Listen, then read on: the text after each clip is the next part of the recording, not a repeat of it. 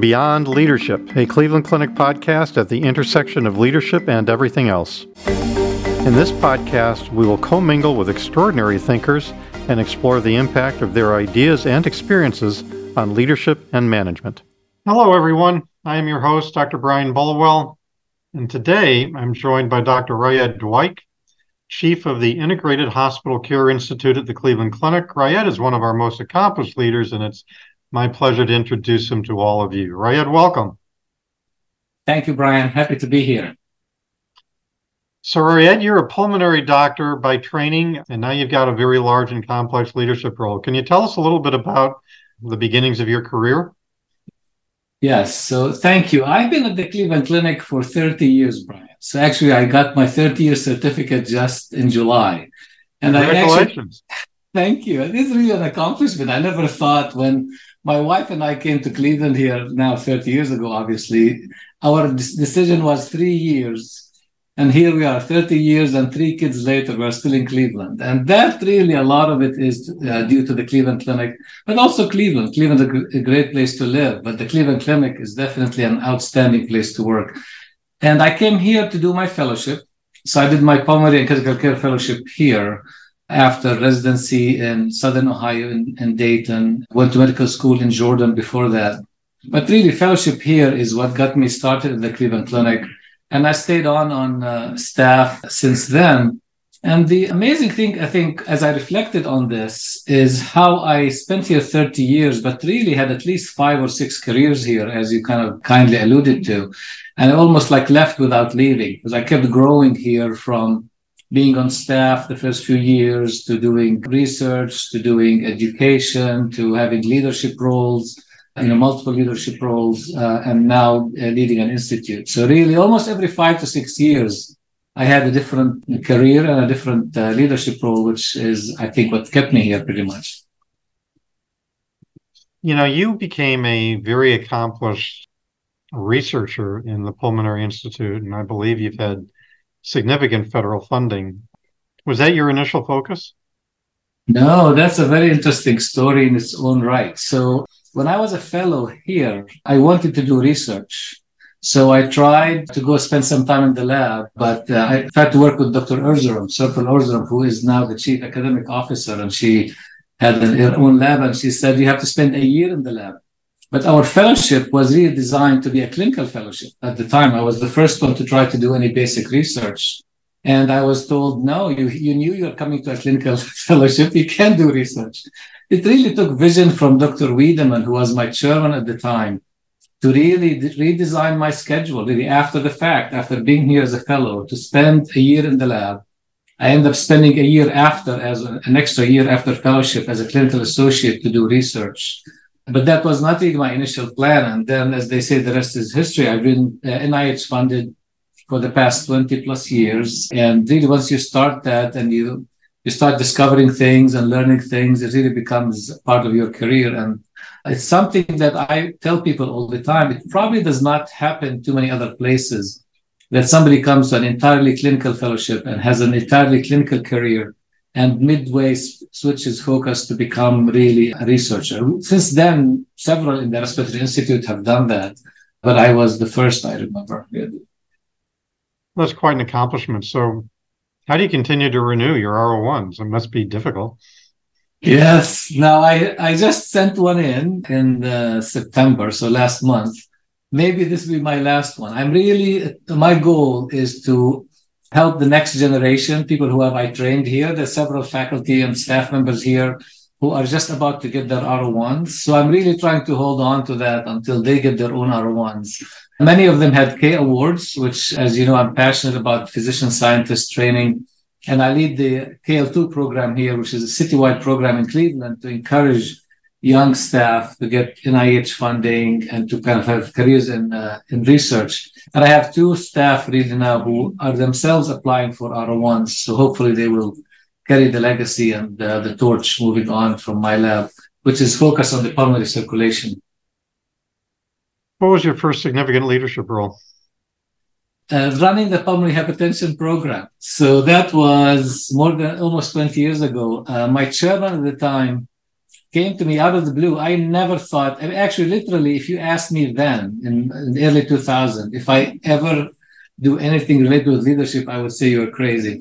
But what I would, I literally, and people asked me that question at the time, and I said, no, it's not going to happen. I love research. I love my patients and education. That's all I'm going to do for the rest of my life. And then my chairman walked into my office one day and said, what do you think about running the pulmonary hypertension program? I said, why? It's apparently it turned out to be has been dysfunctional. There was a leader there who was really not doing well. They several physicians were not even talking to each other. They were not even aligning practices. And the reason I took it on is because my research was in pulmonary hypertension. So I figured, okay, if I fix the program, I can help my research. So I took it on. And it's amazing to me how I started building the educational aspects of it, the research aspects, but really the clinical practice. Just getting, you know, all I did was just get people together to meet every week and just share best practices.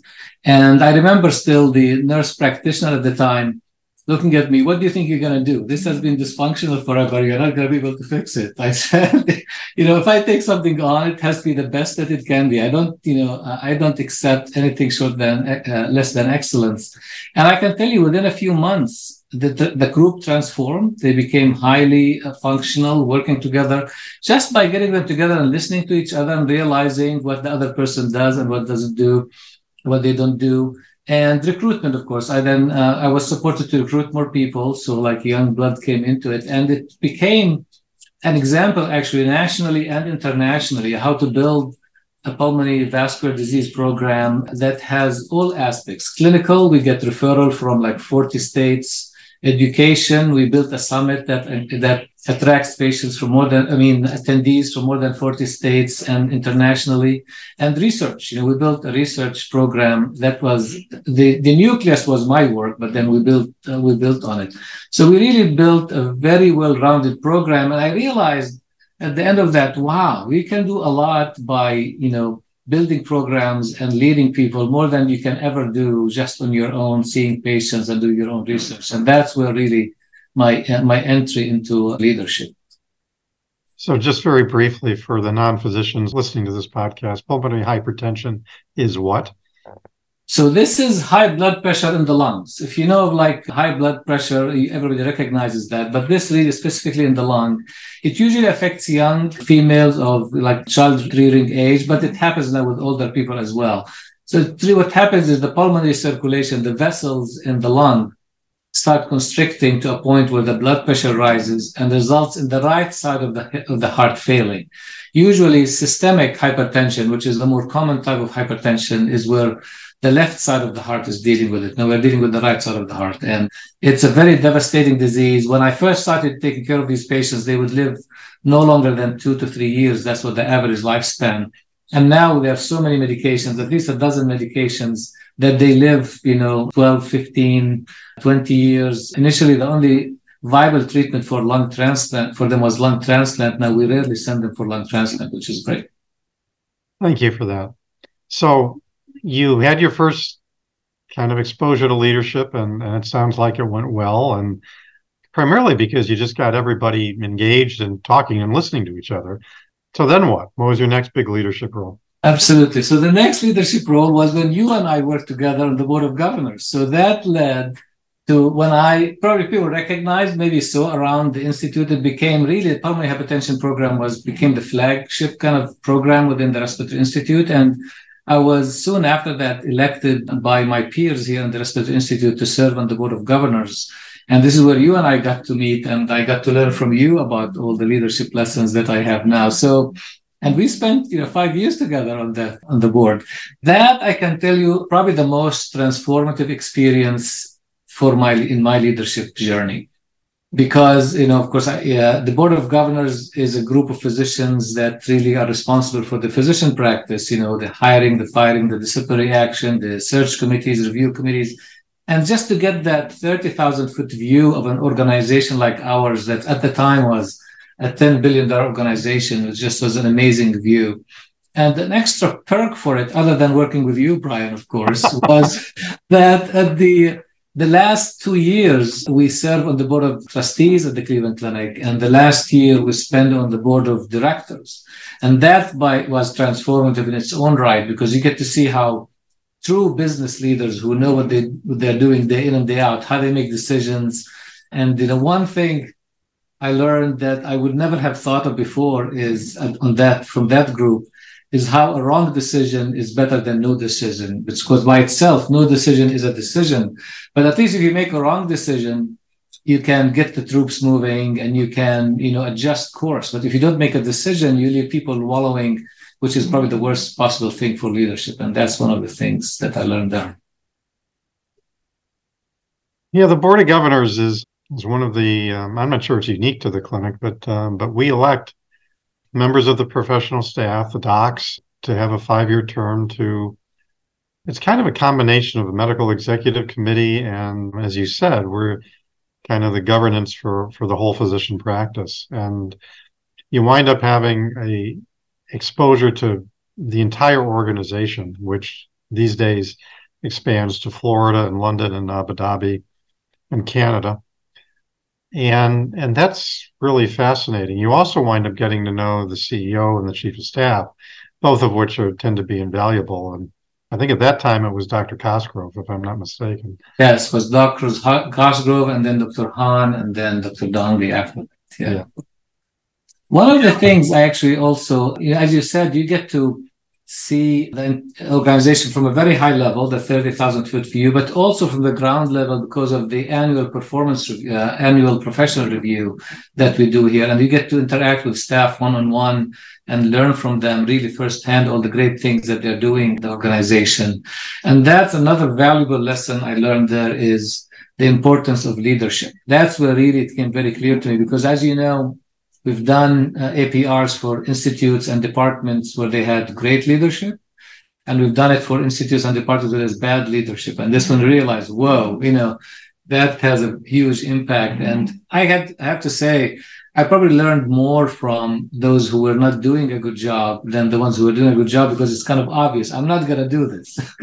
I'm not going to do this when I become a leader of my own group. And those were invaluable lessons. Well, give me a couple examples. I mean, so what did you learn back then about you know the people who were doing well from a leadership perspective and those who weren't?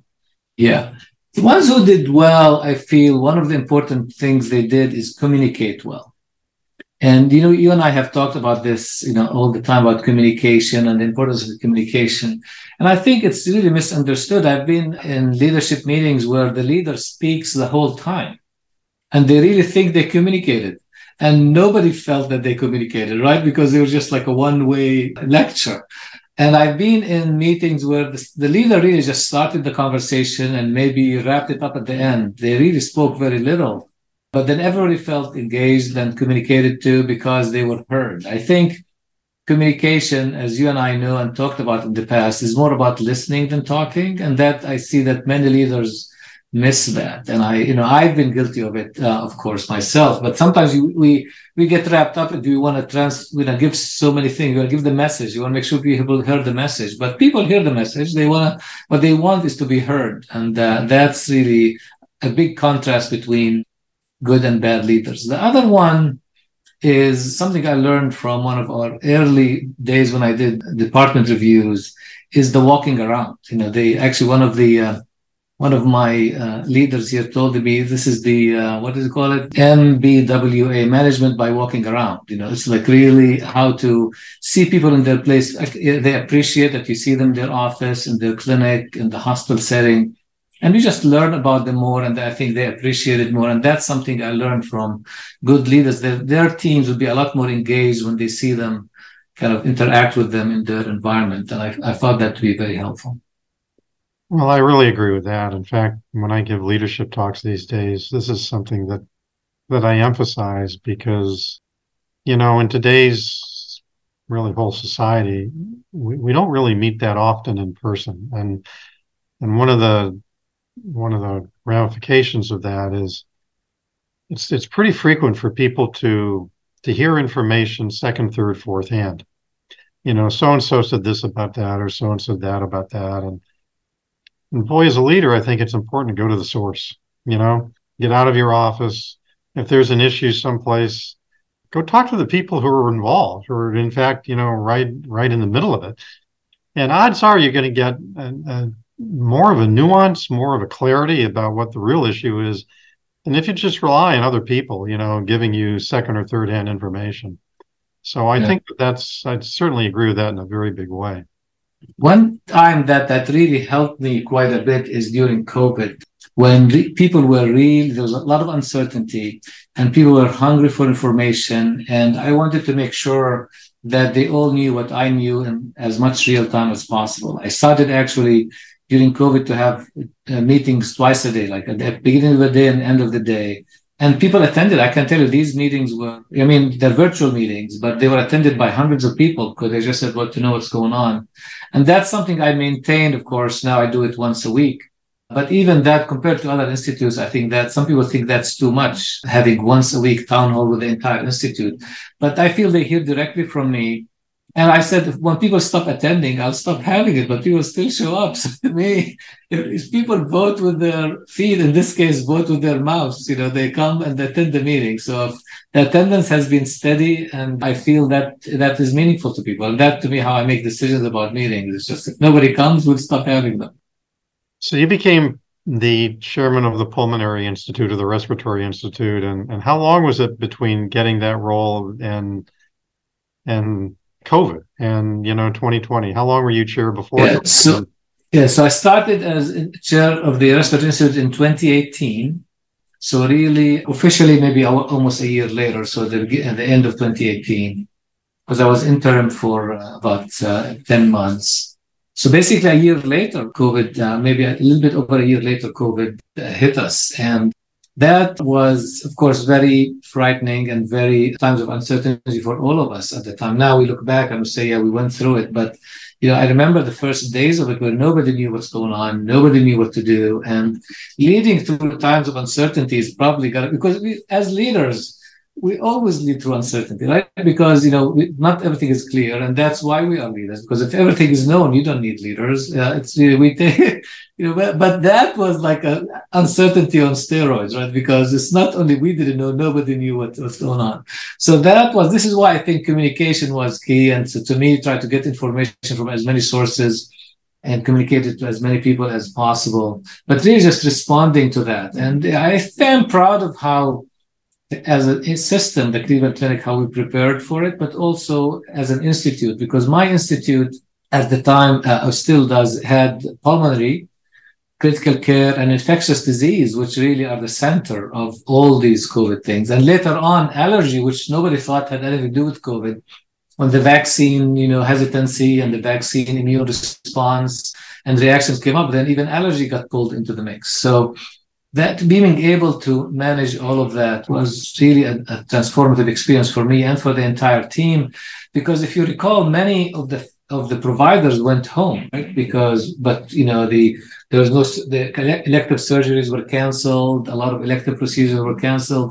But we are here we are pulmonary we're infectious disease we're the icus and that was you know very uh, difficult times but also difficult and challenging. But i'm proud that we really went through them. And I remember having the meetings with the teams, and what I used to tell them is that this is really our calling, right? We have been preparing all our lives for this. We've trained for it. It's not just a job at that point. It has become a calling. If it's a job, people would quit that kind of job. But I think taking it as a calling, and I'm proud of our team who really took the challenge head on, really ran into the storm instead of away from it and to the benefit of the organization.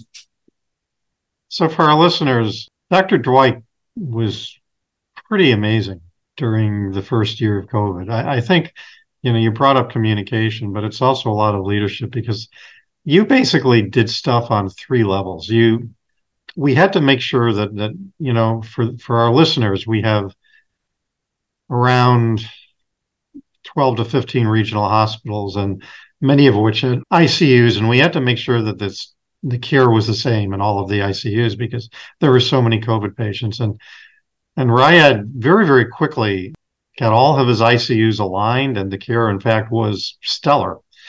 Secondly, I mean, you can tell me much more about this than I know, Raed, but you kind of formed a, a national consortium of pulmonary chairmen to talk about the latest, you know, updates or the latest way to treat people much more quickly than could have been done via just publishing.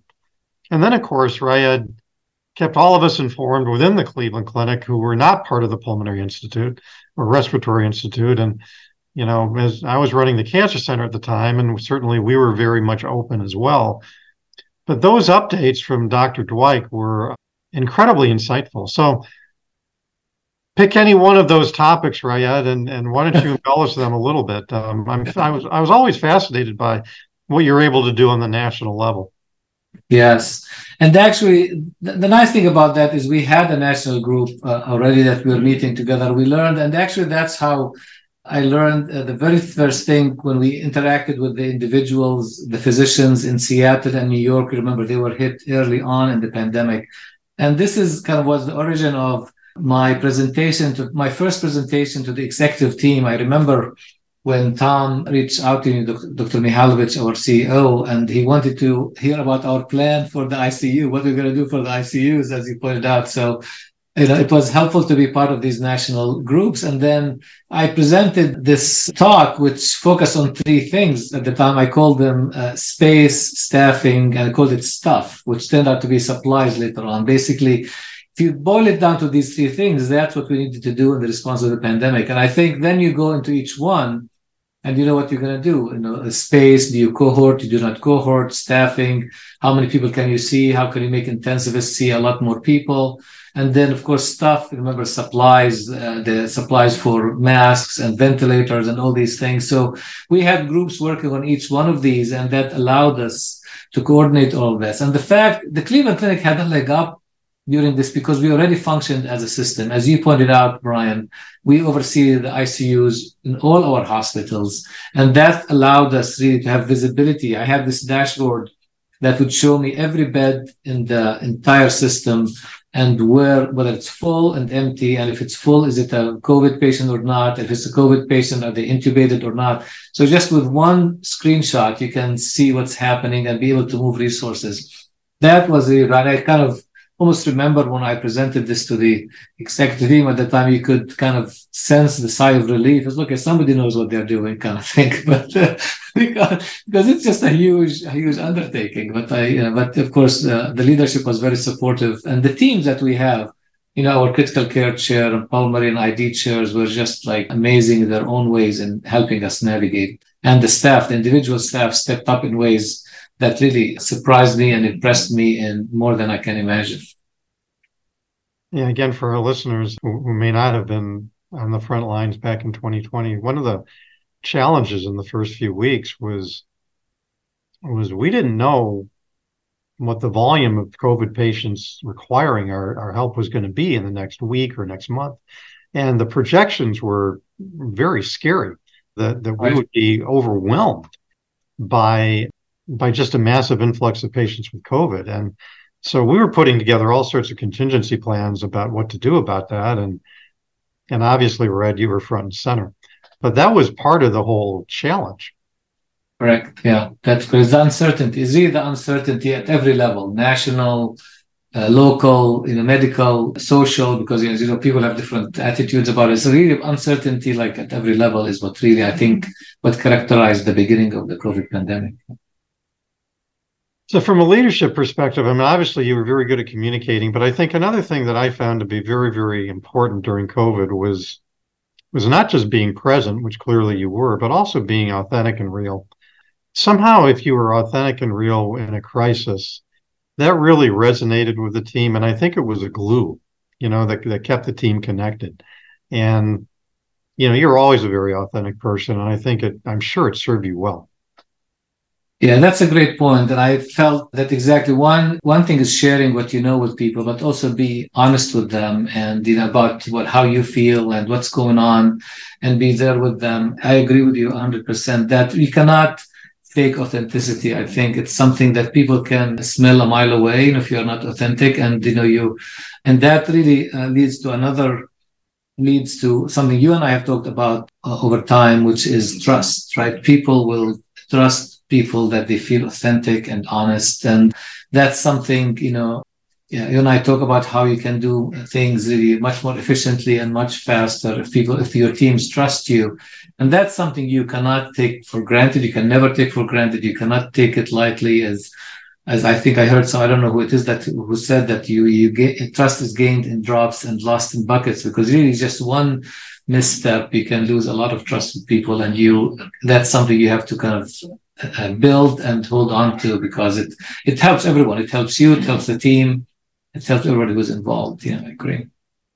Well, that's certainly true, and trust is thematic of I think good leadership, and and I agree with you about you know how how it's won and how it's lost. Another thing you just said that that's interesting. You you said that one of the keys was managing stuff, and and the higher I, I personally became in leadership roles, it seemed like the more stuff I had to deal with. Yeah. for the lack of a better term, yeah. I love the term. Actually, I remember um, you know, back in 2016, when then Vice President Joe Biden was in charge of a project called the Cancer Moonshot. And the goal was to accelerate cancer research across the country. And and I would go to forums where he was talking and and he said, you know, he didn't know much about cancer research, but he's really good at stuff, especially removing obstacles and stuff like that. Yeah. Those yeah. are the words he used. Yeah. And and as I, you know, have taught of, and thought about leadership over the years, it's one of our roles is in fact to deal with stuff because stuff can be things that get in the way, you know, and they can make it hard for your team to to succeed. And you know, you have to kind of sometimes you have to get in there, figure out what the stuff is, and deal with it. Yeah, absolutely. I think there are two, we have many roles as leaders, but there are a couple that I feel are very important. One, before I get to the stuff, is dealing with uncertainty and ambiguity.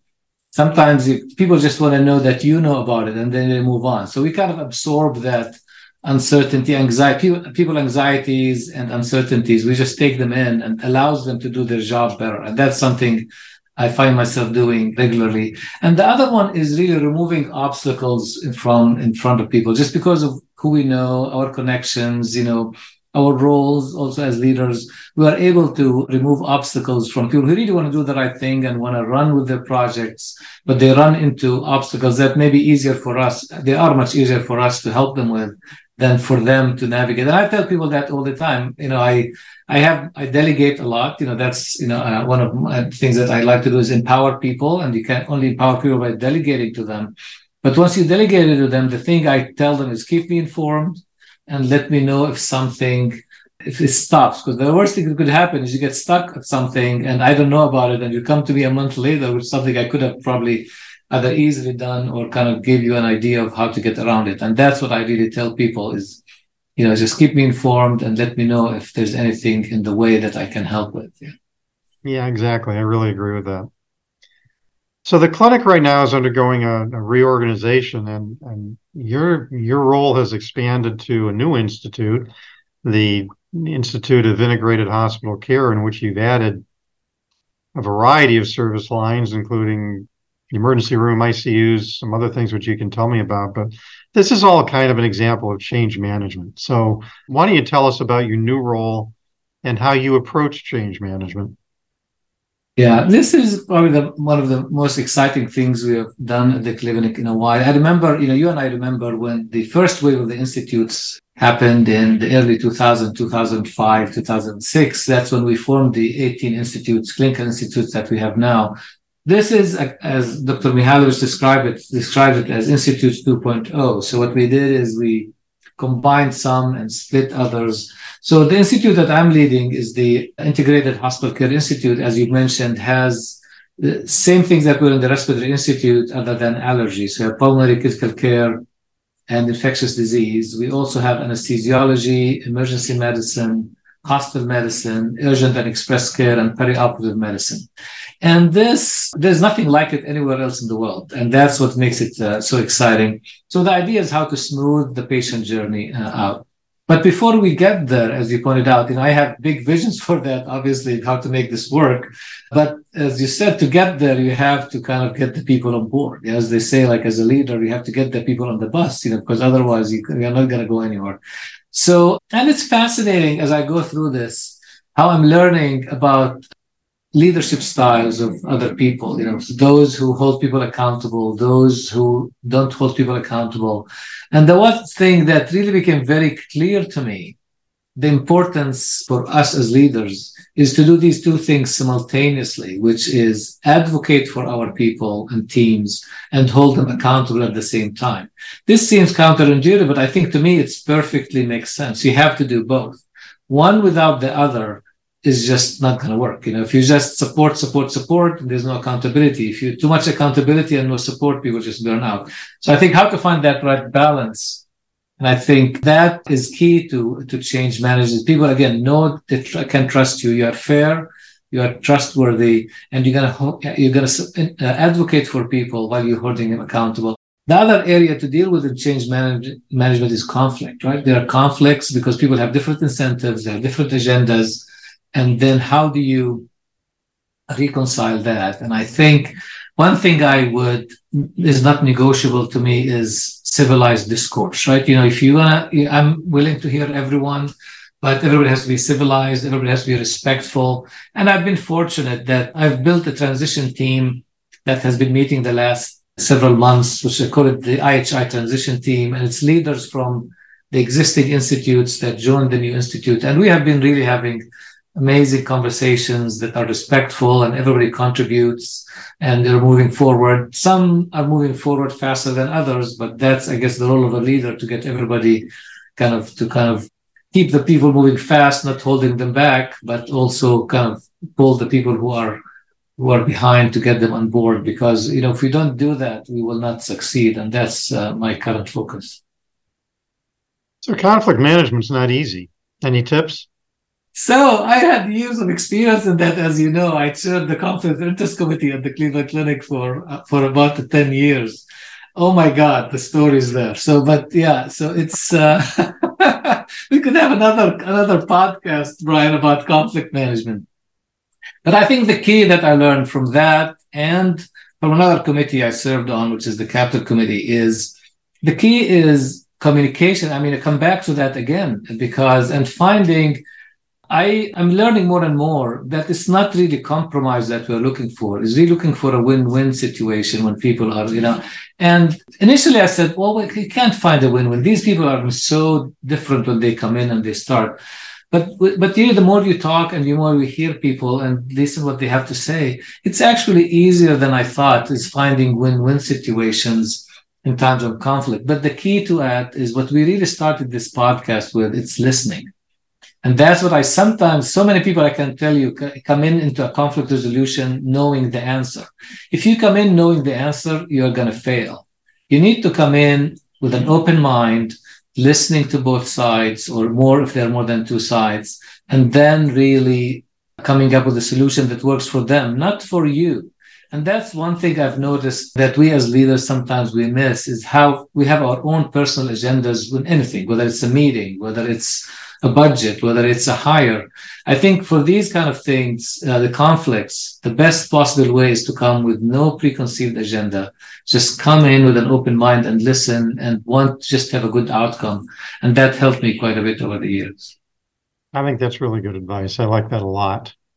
The only other thing I might add is I remember a few years ago, one of my, I've had several executive coaches and one of them told me when if I was in a conflict situation to to view it as an educational opportunity. And and and that tends to reduce stress and anxiety and anyway it's worked for me as well. But i i certainly share your your fundamental thought about listening and not having preconceived notions. And the fact is i'm with you right i think a lot of the time if not most of the time you can actually come up with a win-win. I, and one of the things I think, you know, I was able to do when I was leading the cancer center, if there was something that made sense to do and it was an issue of how to pay for it, that was a silly thing in my mind to draw a line in the sand about. I mean, there's plenty of ways to, whether it was the cancer center paying for all of it or 80% of it or whatever, but you can get creative with solutions. And I think that sometimes we're just not creative enough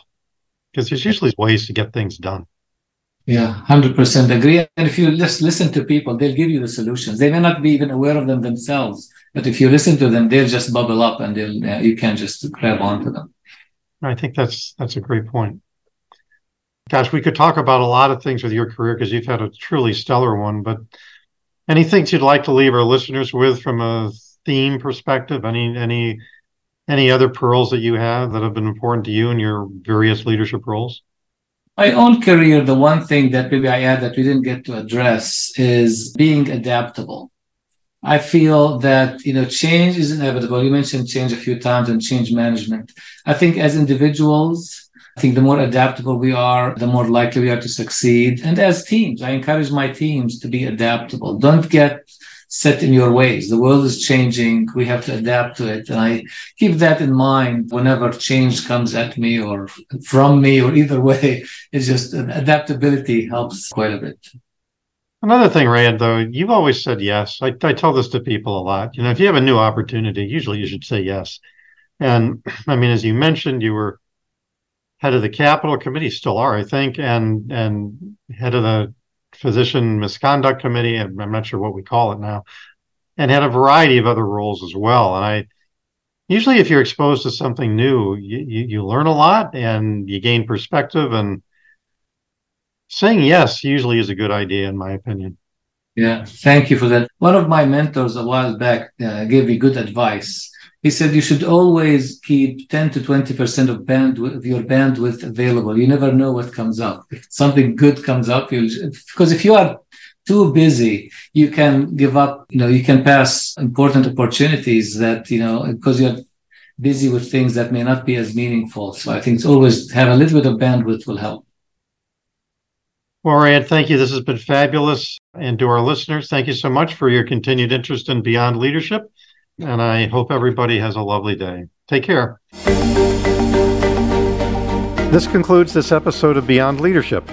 You can find additional podcast episodes on our website, clevelandclinic.org slash beyond leadership, or subscribe to the podcast on iTunes, Google Play, Spotify, or wherever you get your podcasts. We welcome any topic ideas you may have for future episodes, comments, and questions about this or any past episode. You can let us know by emailing us at executiveeducation at ccf.org.